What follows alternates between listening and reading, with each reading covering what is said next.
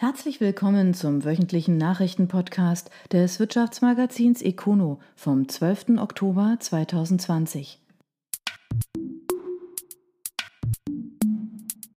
Brunner Goes Asia. Der Objektmöbelhersteller bindet zwei Partner und steuert einen Markt mit erheblichem Absatzpotenzial an, so Firmenchef Marc Brunner. Rheinau. Der Objektmöbelhersteller Brunner geht den Asien-Pazifik-Markt nun verstärkt an. Nach einer vor drei Jahren gestarteten Vertriebspartnerschaft mit zwei Unternehmen haben die Rheinauer nun mit Jean-Paul de la Haye und Grant Humphreys zwei neue Partner an Bord, die direkt tätig werden. Das Duo verfügt nach Einschätzung von Geschäftsführer Marc Brunner über die richtige Erfahrung, die nötigen Kundenbeziehungen und die entsprechende Expertise, um die Marke Brunner in der Region Asien-Pazifik zu entwickeln. In dem Wirtschaftsraum gewinnen nach Einschätzung von Brunner moderne Büro- und Arbeitswelten immer mehr an Bedeutung, was wiederum ein erhebliches Absatzpotenzial mit sich bringt. In welchem Maße die Partnerschaften mit Hayworth und Zenit zum Export beigetragen haben, dazu machte Brunner keine Angaben. Diese beiden Partnerschaften bleiben von der neuen Vertriebspartnerschaft unberührt.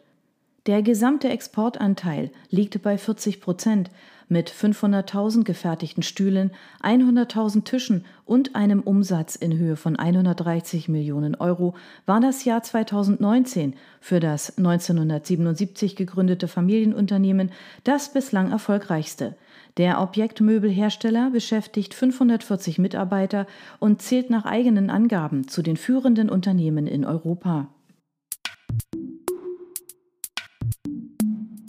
Förch positiv gestimmt. Das Vertriebsunternehmen macht im ersten Halbjahr die Corona-Einbrüche des Frühjahrs wett. Chef Gerhard Heilemann bekräftigt deshalb die Ziele. Neuenstadt an der Kocher. Die Förch-Gruppe hat nach den Umsatzeinbußen von bis zu 20 Prozent im Frühjahr bis Ende August eine Aufholjagd gestartet. In Deutschland lag der Umsatz zwischen Januar und August 162 Millionen Euro und damit sogar 0,5 Prozent über dem Vorjahreszeitraum. In Europa summierten sich die Umsätze im genannten Zeitraum auf 305 Millionen Euro und damit 0,6 Prozent unter dem Vorjahr. Der Aufschwung der letzten zwei bis drei Monate stimmt uns positiv, dass wir mit der Unternehmensgruppe zum Jahresende einen prognostizierten Umsatz von 481 Millionen Euro erreichen werden, zeigt sich Gerhard Heilemann, Konzerngeschäftsführer, Vertrieb, Marketing und Digitalisierung, zufrieden. Wobei er klarstellt, dass nicht allein die ungebrochene Baukonjunktur Triebfeder des Schwunges ist, sondern auch die schnelle Wiederaufnahme der Geschäftstätigkeit in der Automobilbranche. Die Förch-Gruppe wurde 1963 in einer Scheune gegründet und gilt heute als eines der führenden Direktvertriebsunternehmen mit mehr als 100.000 Werkstatt-, Montage- und Befestigungsmaterial im Programm. Von den aktuell rund 3.300 Mitarbeitern sind 2.000 im Außendienst des Familienunternehmens tätig. Die Gruppe setzte im vergangenen Jahr 474 Millionen Euro um. Rheinau Gemüse wächst weiter. Die Mitgliedsunternehmen verkaufen mehr, vor allem ein Segment ist gefragt. Reichenau. Die Reichenau Gemüse hat im vergangenen Jahr den Umsatz leicht um eine Million auf 51 Millionen Euro gesteigert. Bei der Vermarktungsmenge wurde mit gut 15.000 Tonnen nahezu der Vorjahreswert erreicht, wie Johannes Bliestle, Geschäftsführer der Genossenschaft, im Rahmen der Generalversammlung erläuterte. 14 Prozent der Gemüse werden zur Ergänzung des Sortiments bei der Vermarktung zugekauft. Die Genossenschaft beschäftigt direkt rund 50 Mitarbeiter. Vom Gesamtumsatz stammen mittlerweile mehr als die Hälfte aus der Produktion der drei Gärtnersiedlungen, die sich abseits der Gemüseinsel im Hegau zwischen Singen und Aach angesiedelt haben. Dort ist aktuell ein weiteres Gewächshaus mit 4,4 Hektar Fläche im Bau.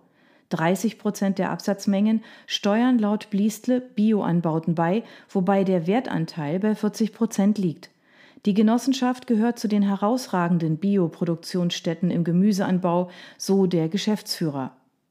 Ein besonderer Posten in der Bilanz sticht heraus und zeigt die Veränderungen beim Wetter auch am Bodensee. Die Genossen mussten im Jahr 2019 6,6 Prozent mehr für die Beregnung ausgeben. Gemüse aller Art wird in der heutigen Form seit rund 100 Jahren auf der Reichenau angebaut. Auf der 160 Hektar großen Insel werden auf 80 Hektar Freifläche und 40 Hektar Gewächshäusern die Produkte erzeugt. Außerhalb der Insel kommen 18 Hektar Freiflächen und 14 Hektar Gewächshäuser hinzu. Neben Märkten und Gastronomen wird auch der Einzelhandel beliefert. An der Genossenschaft sind rund 170 Erzeuger beteiligt. Häfele baut die Logistik aus. Der Hersteller von Beschlägen löst mit der Investition über 20 Millionen Euro ein Versprechen ein. Nagold. Mit dem symbolischen Spatenstich haben am Häfele Stammsitz die Arbeiten zur Erweiterung des Versandzentrums begonnen, das vierte der Gruppe in Nagold. 20 Millionen Euro fließen in das Hochregallager samt Wareneingangsgebäude mit einer Kapazität von 15.000 Euro Paletten. Insgesamt stehen ab Anfang 2022 dann 65.000 Stellplätze zur Verfügung. Wir brauchen mehr Platz für neue Dienstleistungen und neue Sortimente und wir wollen unsere Lieferzeiten noch weiter reduzieren, begründet Unternehmensleiterin Sibylle Thierer die Investition. Häfele verspricht den Kunden, bis 16 Uhr bestellte Waren am nächsten Tag in den Händen zu halten. Vor diesem Hintergrund hat das Unternehmen im Oktober bereits ein zusätzliches Logistikzentrum bei Hannover eröffnet. Das Verkehrschaos rund um Stuttgart hätte laut Thierer dem ehrgeizigen Anspruch ansonsten einen Strich durch die Rechnung gemacht.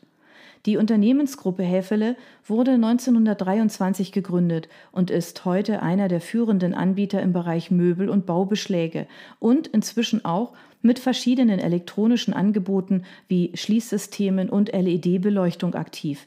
Die Gruppe beschäftigt weltweit 8100 Mitarbeiter und setzt rund 1,5 Milliarden Euro um.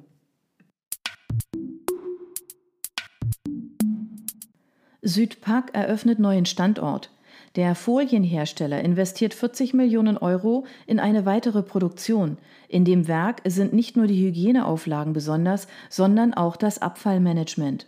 Erolsheim. Nach zweijähriger Bauzeit hat die Südpark einen neuen Produktionsstandort in Betrieb genommen. 40 Millionen Euro flossen in den Neubau mit einer Nutzfläche von insgesamt 18.800 Quadratmetern. Neben einer zweigeschossigen Produktions- und Lagerhalle entstand ein 27 Meter hohes Hochregallager und ein viergeschossiges Büro- und Sozialgebäude. Mit der Inbetriebnahme werden mehrere bisherige Lager an einem Ort gebündelt. Im Innern ist die Produktion nicht nur vollautomatisiert, sondern erfüllt zugleich anspruchsvolle Hygienebestimmungen. Denn nur so sind wir als führendes Verpackungsunternehmen in der Lage, unseren Kunden aus der Nahrungsmittel- und Medizingüterindustrie mit Verpackungsmaterialien zu bedienen, die den hohen Anforderungen an Funktionalität und Hygiene entsprechen, so Südpark CEO Erik Boots. Zugleich steht der Neubau für das Engagement des Unternehmens in Sachen Kreislaufwirtschaft. In dem neuen Werk werden Randstreifen sowie weitere Schneidabfälle getrennt und gesammelt und am Standort Schwendi aufbereitet. Nach der Regranulierung können daraus neue Hochleistungsfolien entstehen. Boots wir betrachten diese Folienabfälle als eine wertvolle Ressource, die nicht verschwendet werden darf. Südpark ist nach eigener Aussage einer der führenden Hersteller von Hightech-Folien und Verpackungsmaterialien für Lebensmittel, Non-Food und die Medizingüterindustrie. Das Unternehmen wurde 1964 in Ochsenhausen gegründet und ist heute in 70 Ländern aktiv. Mit rund 1400 Mitarbeitern wurden 2018 mehr als 380 Millionen Euro umgesetzt. CIT digitalisiert Schulanträge. Der Formularspezialist hat ein Pilotprojekt für mehr als 30.000 Erstklässler in Berlin gestartet. Dettingen Tech. Die CIT, Spezialist für E-Government und formularbasierte Prozesse, setzt für die Berliner Senatsverwaltung ein Pilotprojekt rund um die Anmeldung von Grundschülern auf.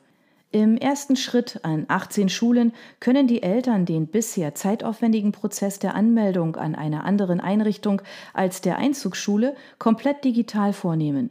Die Erziehungsberechtigten für mehr als 30.000 Erstklässler können zunächst auf das Angebot zurückgreifen. Dies ist nur der erste Schritt. Mit den Erfahrungen aus dem Pilotprojekt werden wir weiterarbeiten und das Wissen nicht nur auf die Anmeldung der Grundschüler im nächsten Jahr übertragen, sondern auch auf die Anmeldungen für die weiterführenden Schulen, schaut Beate Stoffers, Staatssekretärin für Bildung voraus. Für CIT wird es damit zum langfristigen Auftrag, zu den Konditionen wurde nichts bekannt. CIT wurde 1993 gegründet und ist heute nach eigener Angabe einer der führenden Anbieter von Plattformen für Online-Formulare und Formularmanagement. Zu den Kunden gehören viele Behörden und Institutionen in mehreren Bundesländern, ebenso wie Forschungseinrichtungen und Unternehmen. Partnerschaft verlängert. Die Stadt Baden-Baden erhält weiterhin finanzielle Unterstützung vom Land, nachdem eine Bedingung erfüllt wurde. Baden-Baden, Stuttgart. Das Land und die Stadt Baden-Baden haben den Rahmenvertrag zur Finanzierung von Philharmonie, Theater, Kurpark, Veranstaltungen und Marketing bis zum Jahr 2030 verlängert. Oberbürgermeisterin Margret Mergen und Finanzministerin Edith Sitzmann unterzeichneten die entsprechenden Verträge. Die Verlängerung der Vereinbarung über das Jahr 2025 hinaus war nach Angaben des Ministeriums an ein nachhaltiges und tragfähiges Tourismuskonzept geknüpft.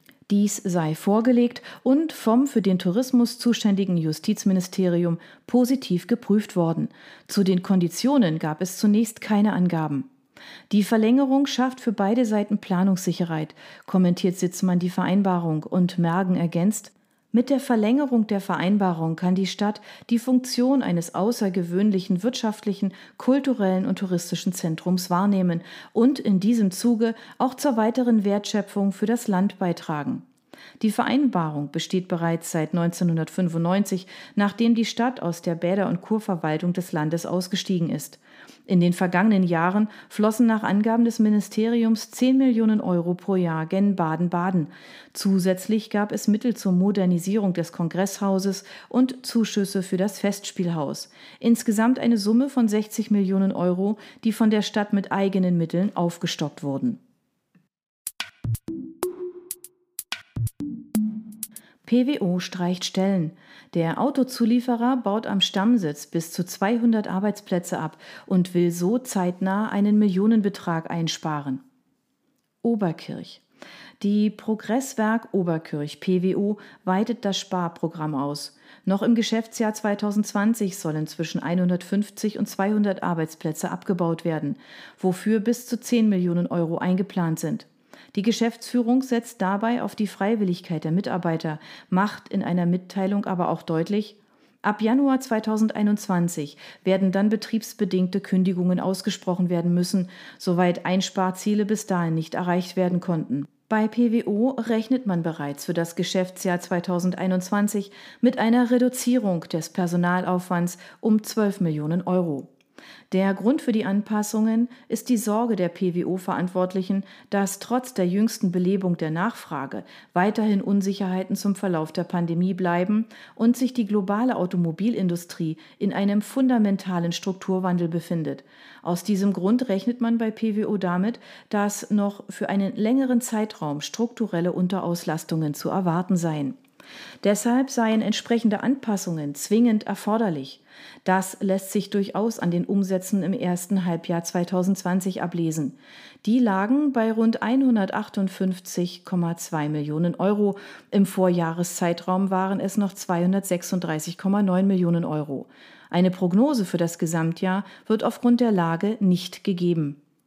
Die PWO wurde 1919 gegründet und gilt heute als Spezialist für Umformung und Verbindung von Metallen.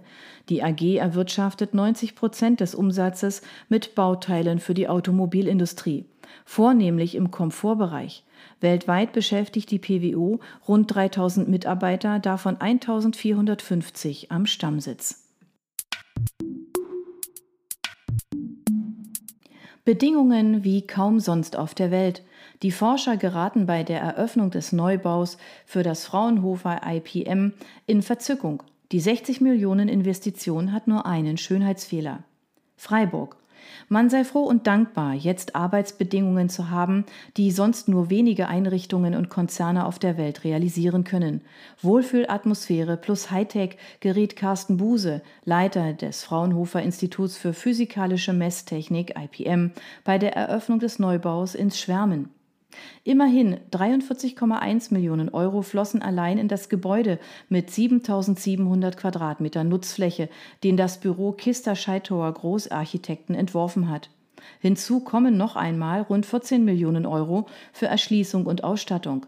EU, Bund und Land haben das Projekt mit unterschiedlichen Fördersummen unterstützt. Exzellente Forschung braucht Platz und das Fraunhofer IPM braucht diesen Platz dringend, um zum Beispiel Pilotinstallationen für Industriekunden zu testen, rechtfertigte Fraunhofer-Vorstand Andreas Meuer die Summen. Und Institutsleiter der Campus entwickelt durch die enge Zusammenarbeit der exzellenten Universität Freiburg mit starken außeruniversitären Forschungs-, Entwicklungs- und Transferpartnern eine enorme Dynamik mit bundesweiter Strahl- und Anziehungskraft. Im Innern des nachhaltig bewirtschafteten Neubaus werden die Forschungs- und Entwicklungskapazitäten der IPM gebündelt, um insbesondere mit kleinen und mittleren Unternehmen Innovationsprozesse voranzutreiben. Allerdings hat das architektonisch hochwertige Gebäude einen Schönheitsfehler. Als die Planungen für den Bau 2012 begannen, lag der Umsatz des Instituts um 70 Prozent unter dem aktuellen und die Zahl der Mitarbeiter stieg in den vergangenen acht Jahren um 50 Prozent auf aktuell 240. Kurzum, das Gebäude ist bereits zu klein. Deshalb befindet sich auf dem Campus noch Platz für zwei weitere Bauwerke, eines davon ist bereits in der Antragsphase. Das Fraunhofer IPM entwickelt optische Messtechnik und Messsysteme für unterschiedliche Einsatzbereiche und forscht auf dem Gebiet thermischer Energiewandel. 2019 betrug der Haushalt rund 20 Millionen Euro, wovon mehr als 40 Prozent auf die Forschungsprojekte für die Industrie entfielen. Die Fraunhofer Gesellschaft ist nach eigenen Angaben eine der führenden Organisationen für angewandte Forschung in Europa. 74 Institute und Forschungseinrichtungen verteilen sich auf Deutschland, in denen 28.000 Mitarbeiter pro Jahr ein Forschungsvolumen in Höhe von 2,8 Milliarden Euro realisieren. Das größte seiner Art. Der TÜV Süd nimmt ein neues Testlabor in Betrieb. Der Neubau hat einen zweistelligen Millionenbetrag gekostet und ist bereit für die Mobilität der Zukunft. Heimsheim. 20 Millionen Euro Investition, 35 neue Arbeitsplätze, sechs Prüfstände, 25.000 Emissionstests pro Jahr. Das neue Mobilitäts- und Antriebszentrum ist das größte unabhängige Prüflabor dieser Art in Europa und Herzstück unseres Labornetzwerkes für Emissionsprüfungen, mit dem wir die Zukunft der Mobilität mitgestalten, ordnet Patrick Fruth, CEO der Division Mobility bei TÜV Süd, den Neubau in Heimsheim ein. Auf 23.000 Quadratmeter Fläche finden sich auf vier Ebenen 100 klimatisierte Stellplätze sowie eine spezielle Prüfebene für Nutzfahrzeuge und sogar abgeschirmte Bereiche für Prototypen. Mit dem Neubau blickt der TÜV Süd nach Einschätzung von Fruth technologisch weit in die Zukunft und sende ein starkes Signal für die Autoregion Baden-Württemberg. Zugleich reagiere man auf die steigenden Anforderungen und gesetzlichen Vorgaben. Hier prüfen wir fortan Elektro- und Hybridfahrzeuge sowie Fahrzeuge mit Verbrennungsmotoren für alle relevanten Zugangsmärkte, wie beispielsweise USA, China oder Südkorea, aber auch für den Standort Deutschland. Die Wurzeln des TÜV Süd reichen bis ins Jahr 1866 zurück. Damals wurde in Mannheim der Dampfkessel-Revisionsverein gegründet. Heute hat das Unternehmen seinen Sitz in München, beschäftigt rund 24.000 Mitarbeiter an weltweit 800 Standorten und setzt gut 2,4 Milliarden Euro um. Die Basel World ist tot. Es lebe die Euruniverse. Der Messeveranstalter MCH wagt den Neustart einer Uhrenmesse ohne Einschränkungen. Basel.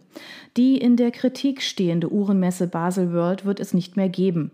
Das teilte der Veranstalter MCH Group mit. Stattdessen wird MCH gemeinsam mit dem Bundesverband Schmuck und Uhren aus Pforzheim und dem Bundesverband der Juweliere im kommenden April den Neustart mit der Messe Oruniverse wagen. Das neue Konstrukt ist thematisch breiter aufgestellt und wird neben Uhren, Schmuck und Edelsteinen in einer inspirierenden Atmosphäre zwischen Pop-up-Stores und Partys auch Themen wie Smartwatches und Nachhaltigkeit bedienen. Wir haben keine Einschränkungen mehr, so Michael Loris Melkoff von MCH. Zudem soll die neue Messe als hybride Veranstaltung ausgelegt werden, die über das eigentliche Messegeschehen hinausgehe. Man wolle bereits zeitnah eine Plattform online stellen, die künftig das ganze Jahr über zum Austausch und zur Vernetzung der Branche dienen soll. Die Messe Basel World stand bereits vor der Corona-bedingten Verschiebung im Frühjahr in der Kritik. Zu altbacken, zu teuer lauteten die Kritikpunkte. Spätestens mit dem Abspringen namhafter Marken wie Rolex und Chopin sowie der Ankündigung einer Art Gegenveranstaltung wurde über die Zukunft der ehemaligen Leitmesse spekuliert. Das waren die Nachrichten des Wirtschaftsmagazins Econo. Ihnen gefällt unser Podcast? Dann abonnieren Sie ihn doch ganz einfach. Sie werden dann automatisch auf die neueste Folge hingewiesen, sobald sie online verfügbar ist. Sie finden uns auf Spotify, iTunes, Deezer, Enker FM und vielen anderen Plattformen unter Econo, der Nachrichtenpodcast. Sie möchten mehr zu Personalien, Events oder verschiedenen innovativen Themenschwerpunkten erfahren? Dann schauen Sie doch bei uns auf econo.de vorbei. Wir freuen uns auf Sie.